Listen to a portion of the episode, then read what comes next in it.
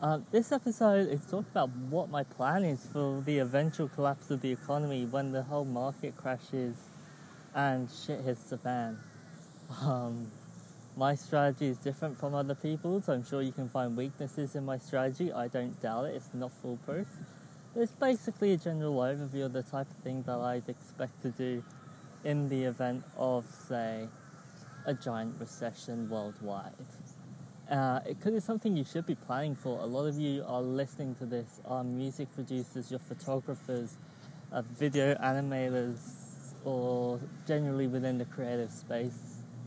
And so, by having a contingency plan for the eventual collapse of the economy, that just makes it so much easier to continue whatever you're doing, even when the money is low. Anyway, I hope you have a great day. I don't know what you're doing right now. You may be walking the dog, you may be in the park like me, uh, you may be taking a shit right now, or in the car driving. Whatever you're doing, I hope you have an awesome day and enjoy the episode.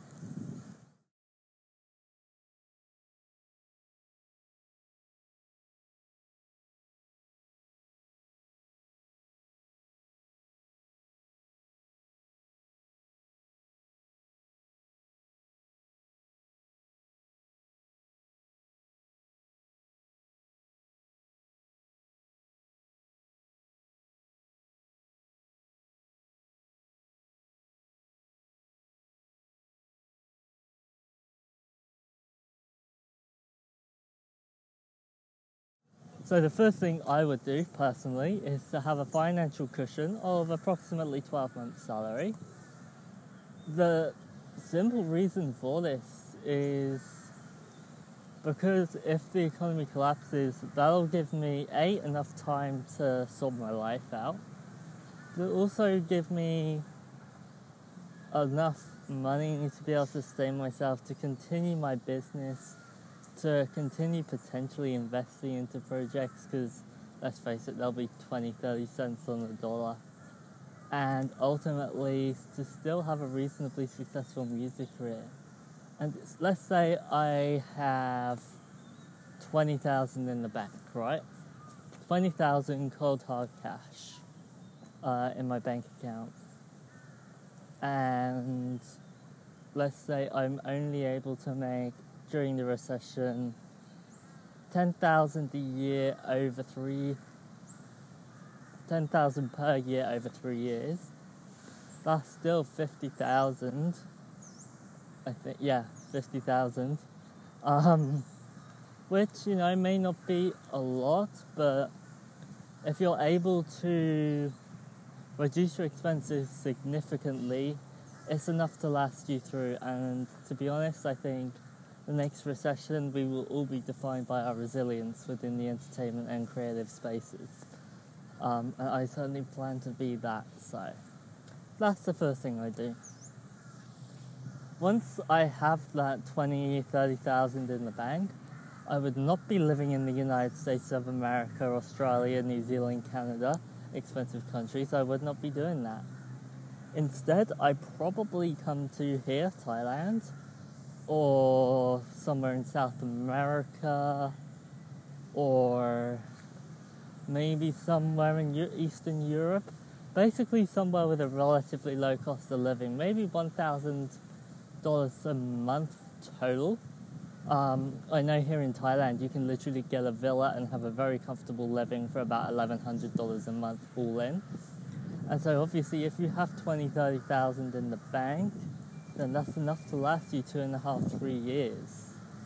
So all of a sudden it becomes very reasonable to actually reduce your expenses and put yourself in a situation where your expenses are much lower than what they would be if instead of if you're living in I don't know LA, uh, Sydney, New York, uh, wherever, Dubai, you know once I'm in a low cost region, I'd be identifying parts of the world which aren't suffering as bad financially.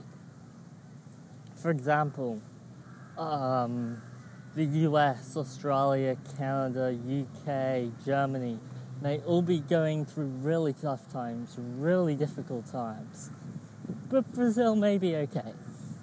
Or South Africa may be okay. Um, in comparison to the other places. Oh shit, there's a, com- there's a giant poisonous. Okay. Um, I'm just literally sort of. Ju- oh, God, I better get away from that. um, gosh, okay. I'm sorry about that, but that thing could have killed me very, very easily. The fuck is that? Yeah, I thought so. Literally six foot. Hey, the perks of uh, being in Thailand, eh? Okay, so let me just no more. I'm gonna go onto the road. It's probably better and safer. God, this is really raw. This is like completely unedited. Wow. So yeah, basically I identify parts of the world which aren't suffering as badly. Oh fuck, how many of these things are there? I've just found two more. Fuck. Um, yeah, I don't want to get killed by one of them. oh gosh. They're, they're literally everywhere. I'm gonna say in the middle of the road because they're literally six foot. Um, they're like alligators. Yeah, I basically look at places like Brazil, uh, South Africa, uh, you know, basically places which aren't suffering as badly. And what I do is I look at what they need in those regions of the world and I, that I can cater to, and I simply market my services there.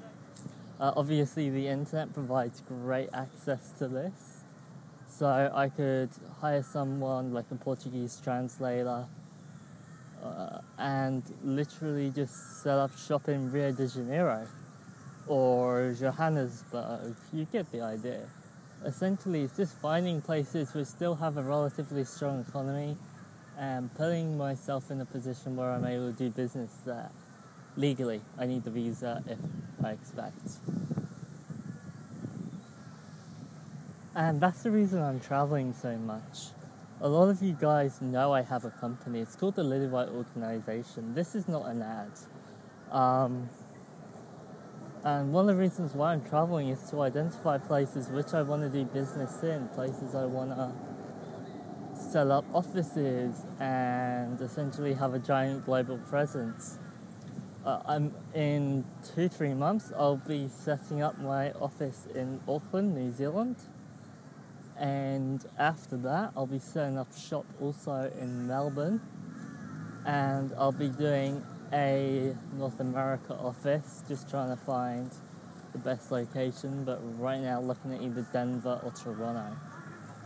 So yeah, that's basically what's up. And that's my plan for when the economy collapses. I know these episodes are really raw. I know there's a lot of background noise, but it's really hard to find somewhere very, very quiet in this city. It's a city which never sleeps.